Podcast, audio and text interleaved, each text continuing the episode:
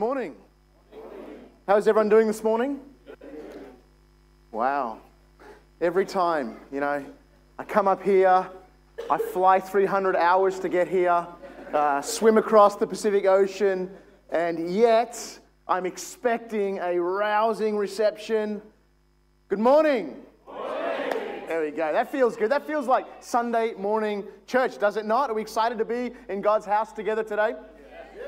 Yesterday we had our Stand Firm conference. Many of you were here for that. It was uh, an honor of me to be part of that. I'm thankful for the elders here and Pastor Tom to be welcoming me. But I, I do want to make a, I want to make a small complaint, if that's okay. I know it seems a bit, a bit awkward doing that at the outset, but uh, while I was up here yesterday, you know, just doing my darndest to proclaim the word of God, uh, there was this, um, there was this upstart on the front row that was mocking my accent.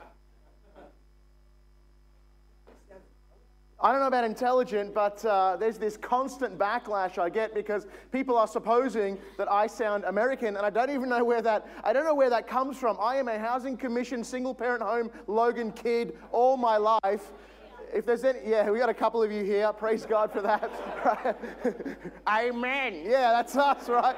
Come on. This isn't Ipswich, right? This is Logan. Let's get serious about this. And uh, yet, by God's grace, we've had five, a little over five years now, ministering in the USA. Originally in East Texas, we worked in church revitalization, and now we've been in upstate New York, in Rochester, for a, a couple of years, serving God, proclaiming the word, seeing God continually do his work of building his church when the word of God is faithfully proclaimed. There is there's really nothing in this building that doesn't have a story. There's really nothing that goes on here in Hope's liturgy that doesn't have a story. I remember the first service when we introduced the London Baptist Confession, and we were like 15 people, and there was 15 people that were outraged what is the London Baptist Confession? And we had to, we had to teach people about being a confessional church, about understanding the, the continuity with the historic Christian church. I remember we were building this thing. It was every single color of paint. Uh, the furor over having dark colored paint. We had a guy here that was trying to proclaim that it's in dark colored paint where demons hide. You may not have known that. You may not have known that. And uh, so we had quite the, the controversy. What probably isn't known that when this building project was going up in early 2016, I actually built one wall. I, yeah, I, yeah, right? Now, I am, I am completely useless. The only, the only toolbox in our home is my wife's. I have no idea how to build or fix anything. My wife services our cars and repairs the, uh, the walls in our house. But I was so determined to be part of the building project. Uh, I graduated the first week I was here. Where's Ken Broomfield? Ken's here somewhere. Ken? Me and Ken were swinging a sledgehammer, knocking down walls. Uh, I was knocking down the wrong walls. The architect was very upset with me. Uh, they were meant to stay. And I felt like I wanted to contribute. So I started with a few friends. We came in late one night, and uh, all the tradesmen had gone home, you know, the experts, right? And so we got on the power tools and we built a wall.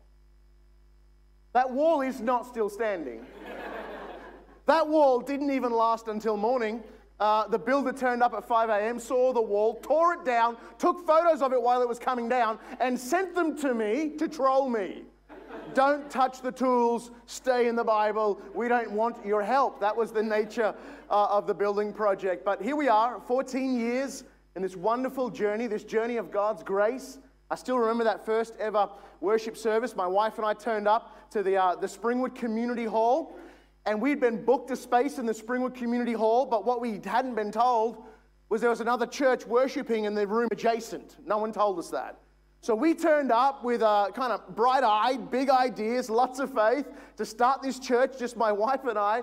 And we walked in, and this other church is there in the middle of the service. And the separation between the two rooms was this thin curtain of a wall.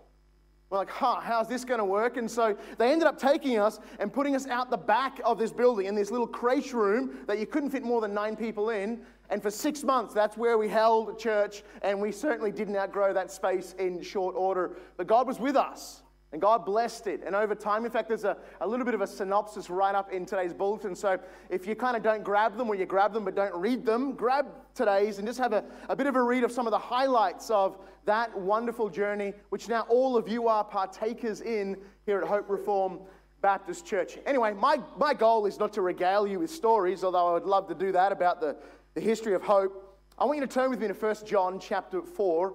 1 John chapter 4. We're going to read verse 7, 8, and 9 of this first epistle of John the Apostle, John the Beloved. Our theme today is just simply the love of God. The love of God.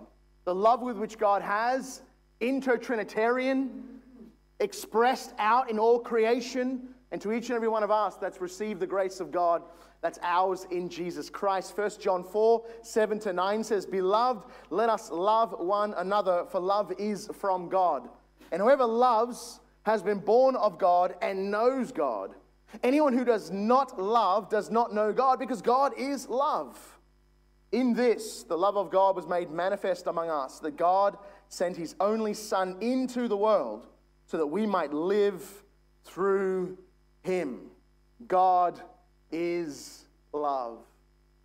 In the providence of God, much of what I want to share with you today is reflecting on the goodness of God and his love toward each and every one of us, and also spend some time today talking about how often Christians, uh, uh, they misunderstand it and they end up abusing the love of God to, to convert it into a, a license for sin. And of course, in the providence of God, that was our London Baptist confession today. That was a, that was a long run on sentence, right? That was like, I think, 58 words I counted in that LBC particular paragraph that we studied today. But this is, a, this is a permanent and perpetual challenge for Christians to understand living in the tension of being called to holiness and yet maintaining our confession that all of the righteousness that is in us is God, is entirely the work of God. So let's pick up this theme together the love of God. What is the love of God not? What's God's love? What isn't God's love? Firstly, as I said, it's not license. Some people see God's love as a weakness, a softness, and they they actually seek to leverage God's love over him to their own license. I've been in pastoral ministry long enough now to, to be counseling uh, so called Christians who are, who are stuck in the mire of the most grotesque sin you could think of. And when they're confronted on it, their response is, Well, God is love, right? Well, God forgives, right? There's really no, there's no recompense for me. I, I trust in Jesus. That essentially gives me a license to do whatever I like. It's a license. People imagine that when they think about the love of God, so misconstrued is this concept and this idea that it's almost become this, this, this, uh, this, this view of God as though he's just kind of weak and, and supple and malleable and, and he's able to be manipulated for personal gain. But God is love. God is love. God's love is, some have argued, the meta attribute, the, the all paradigmatic, the all controlling, the, the, the definitional attribute of who God is. And yet, many Christians will say something like, well, God's love. So if I do or don't go to church, it's not really a big deal. If I sacrifice and give to the mission or obey the Great Commission, it's no big deal. If I'm able to resist sin, then that's good. If not, it's no big deal. But anyone who sees God's love as license to live in a manner unworthy of Christ seeks to profane the very essence of God's being, because God is love. Offending the very root of who God is is barely compelling evidence that you are truly born again. God's love isn't object aggrandizing. Now, whilst that first one, God's love isn't license, has become a, a fairly pernicious way for Christians to live, I would say this one, this second point that I will offer you this morning, is all prevailing. There is an idea among modern Christendom or, or modern evangelicalism that God's love is all about you. This, this flatters you. This, this gives you a, a, sense of glory and prominence and prowess. God loves you. And it almost boils down to can you even believe that God loves you? Have you thought about that? You must be so innately lovely. Well, that's really, that's really anti gospel. The fact that God loves any one of us, wretched, vile sinners though we are, is not a credit to us at all, it's a credit to Him. In fact, so, so debased are we in and of ourselves, in and of our Adamic nature, so fallen are we that for God to love us only aggrandizes and glorifies Him. Yet many Christians have contorted and distorted the gospel of Jesus Christ into a false idea that the gospel inflates views of yourself. Always run, always flee from that kind of teaching. You are not the hero of the gospel, Jesus is. And that God loved you even while you and I were yet sinners, even in our state of helplessness and unworthiness, makes much of Him. So the Lord our God loves us.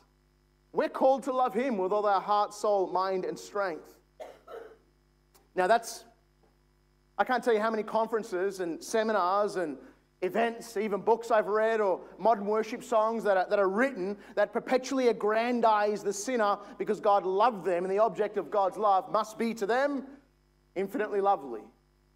But God shows us this love, God, God's intervention, God's coming into this world and arresting us in our plight of damnation demonstrates His greatness, His goodness, His unfathomable mercy, and depthless grace. Thirdly, I'm racing through these because these are really preparatory. God's love is not needy. God's love is not needy. God's love for finite creatures is not because of some lack in himself. He loves us because he is glorified in the expression of his perfections. I remember being in a large conference one time, and they brought in this, this big celebrity preacher and it was, I'm talking like thousands of people filled this, this, uh, this convention center. And this big celebrity preacher came in and he was talking about the, the, about the experience of, of God before creation. And as he was going on and rambling on about this God before creation, he then says, And God created Adam and Eve because he wanted company, because he was lonely. Now, I'm thankful that when I just said that, there was at least a minor groan in the crowd here this morning because that was not the case in that convention center. There was rapturous applause.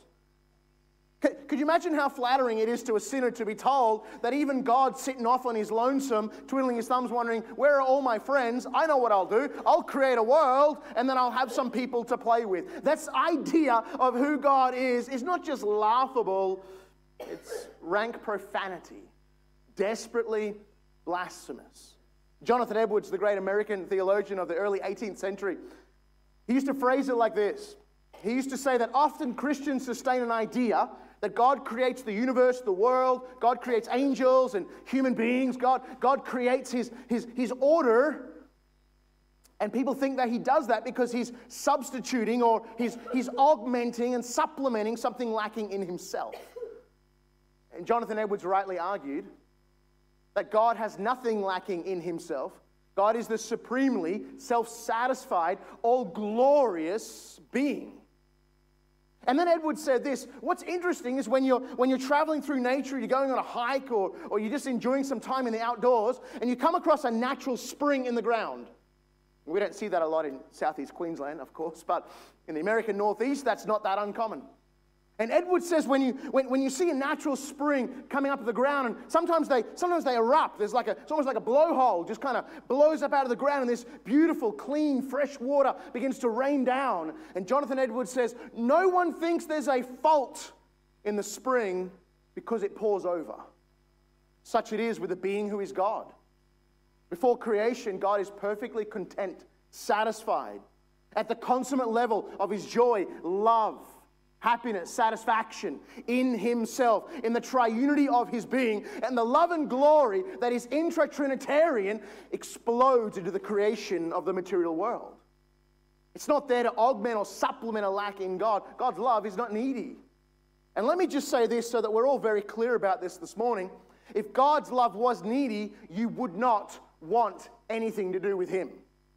He would be a God unworthy of worship and lacking any dependability at all because a God that is needy is a God that is capricious and it is a God that is subject to change and mutability. Often we're confronted with this idea in the gospel. We think about the reality that our sins have been paid for in the cross, in the sacrifice of Jesus. But as we, as we kind of find ourselves alone sometimes and we're, we're, we're meditating on, on the gospel and we start to think to ourselves, what happens if 10 million years from now, in glory, God just suddenly just says, call it off. Every one of you now is going to be guilty for your sin. The, the capriciousness of a God that is needy and not dependable is not a God worth worshiping, nor a God you can trust, nor the God of the Bible. The God of the Bible is perfectly, He's consummately self satisfied. His love is not needy. God doesn't need you. The world wasn't created for you. The Bible wasn't written with you as its supreme object. You are not the hero of every story of the Bible. And you'll struggle to find churches these days that don't preach the narratives of Scripture with you as the hero. Like you're the David, what's your Goliath, right? Like you're the Samson, what's your lion, and then what's the jawbone that you reach out for and you use. And this kind of, this, this really bad exegesis perpetually platforms and props you up as the hero of every story and never truly confronts you with the limitation of your fallenness, with the lack that you and I have in and of ourselves. God doesn't need us, but God wants us. Not because we supplement anything in Him that He's lacking, but because in the joy and the glory of the triune God of Scripture, He seeks relationship with us. He seeks to pour out his love over us, the inexhaustible love of God. And that there is the purest freedom. That God spared no expense to lavish his love for you and on you. He paid the ultimate price to ransom you and I and reconcile us to himself in the gospel of his Son, and that is pure freedom. So, back to this point about the eternality of God's love. Like that, that dreadful hypothetical that after 10 million years in glory, we might all arrive at a moment where God says, All right, open the books of law again. Everyone stand before me. I've just decided that I'm going to judge you all on account of your sin. Now, that would be unjust. In fact, that would, that would violate what we understand as a, as a common legal principle of double jeopardy. If our sins have already been paid for in the death of Jesus, then God cannot require any of us that are in Jesus to pay for our sins again. The love of God demonstrates a permanence of God's redemption. The Dutch theologian Gerhardus Vos once put it so poignantly. He said this The best proof that God will never cease to love us lies in the fact that he never began. Some of you thought you misheard me. Some of you thought what I said was God doesn't love you at all. But that's not what Vos is saying.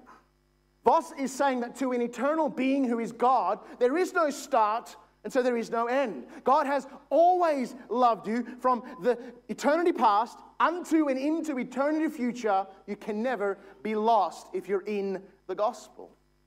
God's love is not needy. God's love is not license. God's love is not self aggrandizing. But God's love, according to Paul in 2 Corinthians 5 14 and 15, compels us. Let me read this text in the ESV and uses a different verb. It says, For the love of Christ controls us because we have concluded this, that one has died for all, therefore all have died. And he died for all, that those who live might no longer live for themselves, but for him who for their sake died and was raised. The, the love of God, the principle, the object, the, the doctrine of God's love is not meant to exhaust itself in a moment of comfort that you experience. But according to the apostle, the love of God is meant to be fuel for our engagement in the mission of Jesus Christ. It's meant to compel us, says the apostle, to control us, to constrain us, and to drive us into the work of Jesus Christ. I want to share a story with you. The story goes back to the, the gold rush in California of the mid 19th century.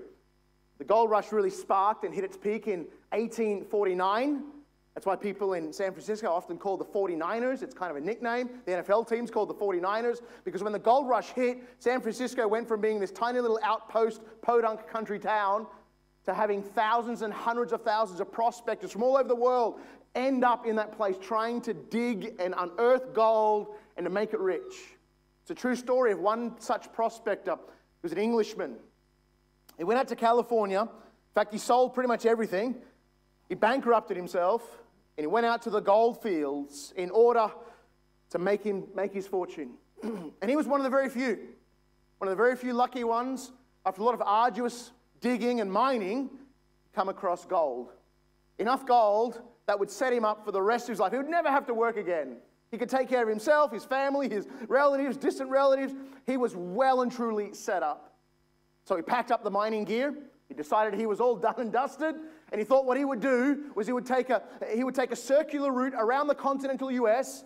When he arrives on the East Coast, he'll take a, a ship back to England and he'll just live in the lap of luxury for the rest of his life. His, his circular journey around the US ended up at the Gulf of Mexico in a fledgling city called New Orleans. In 1850, New Orleans was one of the very last places where the tragic and horrific slave trade was still being engaged in. In fact, in New Orleans in this particular year, not only was the slave trade being engaged with uh, and, was legal, uh, but there was open and public auctions for slaves. And this Englishman, having deep sensibilities about the reality of slavery, thought, well, I don't know, maybe I should go down and take a look. Against his better judgment, he did exactly that.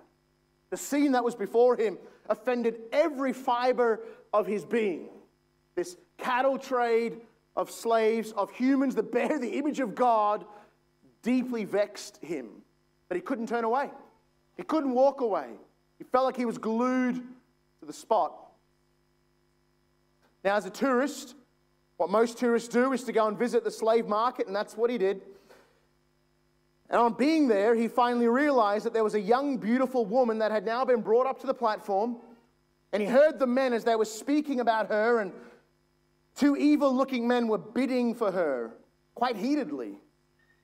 Then he heard one of them say what he would do with her once he owned her. And this man's heart sank and he fell to the point of vomit. On hearing this, and seeing the scene, his heart revolted against the whole thing. Finally, when the bidding of these two miscreants was reaching new heights in the auction, this man couldn't stand it any longer. He walked over to the auctioneer. This is a true story. And he secretly motioned to the auctioneer, wrote on a small piece of paper, and handed it across a figure of money that was exactly twice the amount of the last bid utterly beyond anything that had ever been paid for in that market for a slave. The auctioneer said, Have you actually got that money? Came back and he said, Yes, I've, I've got the money. So the bill of sale was made. This Englishman went over to the block to take the woman that he'd purchased.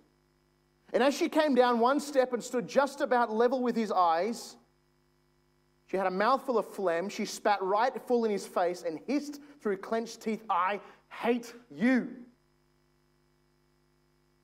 He said nothing. With the back of his hand, he wiped the spit away and took her by the hand, walked across the street through the busy intersection until they came to the little office building. She couldn't read, she was quite illiterate, but she'd acquired enough English to have some form of conversation. He walked in and began to speak to the clerk behind the desk.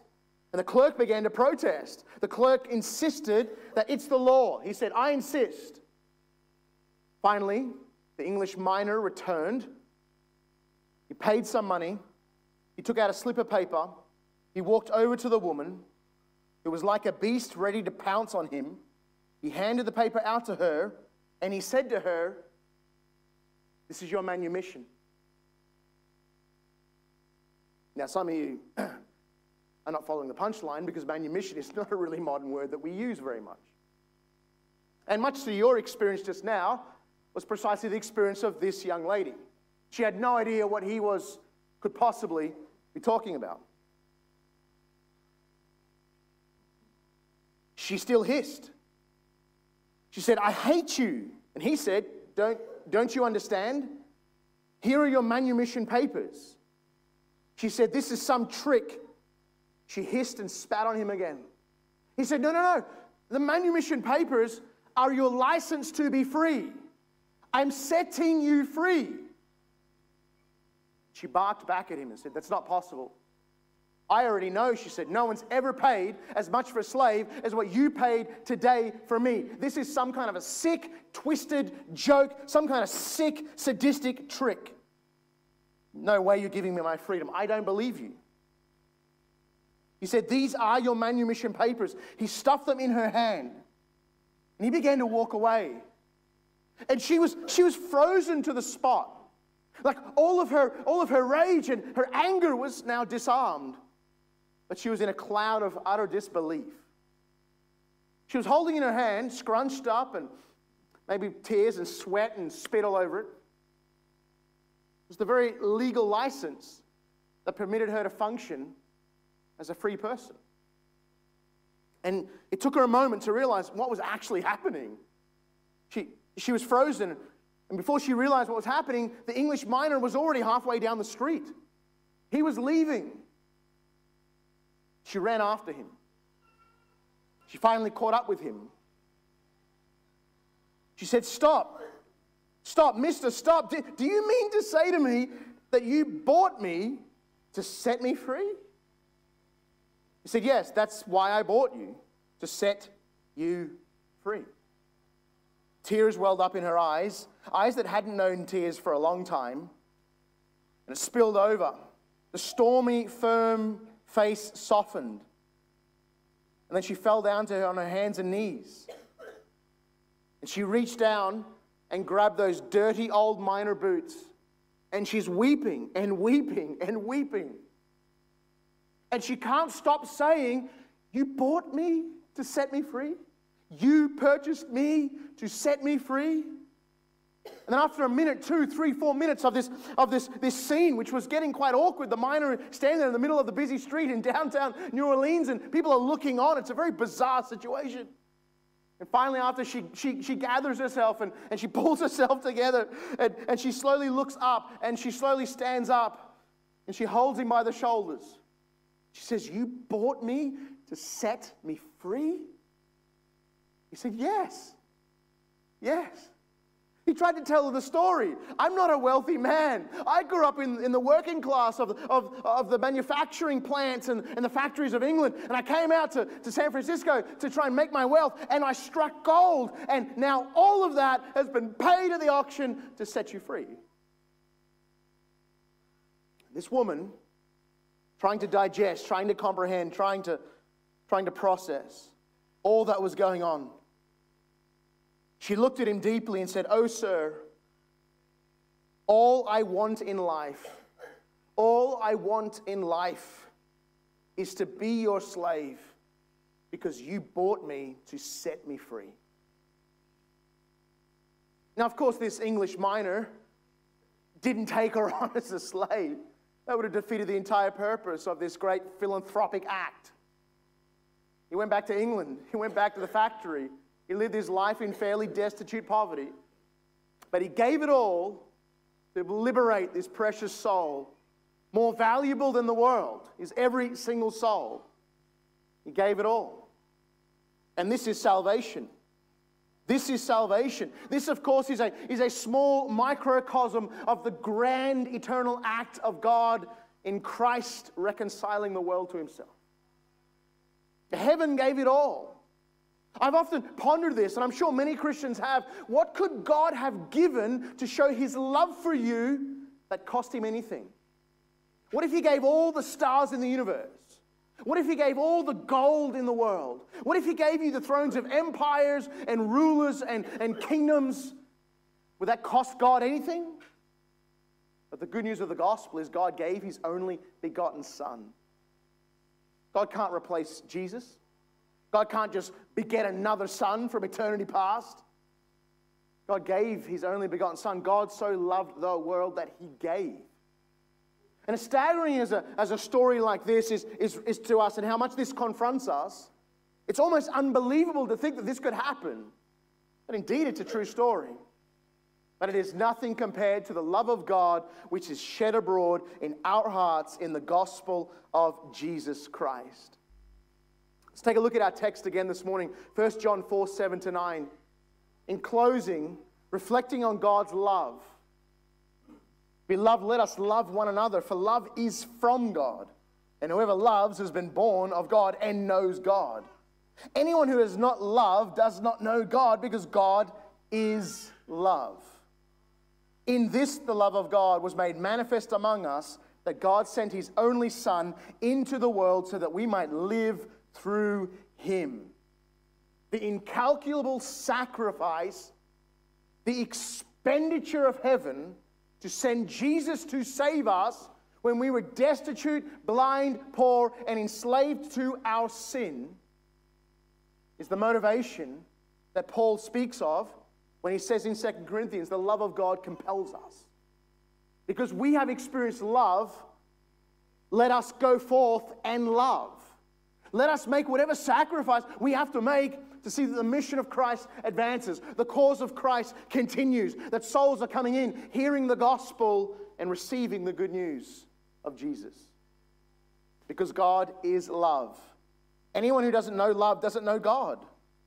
And in this, the love of God was made manifest among us, that God sent his only Son into the world so that we might live through him. Let us pray together, shall we? Father God, we thank you so much for these few minutes we've had this morning to gather around your word, to meditate on the love of God. Father, firstly, what it's not, it's not license to sin.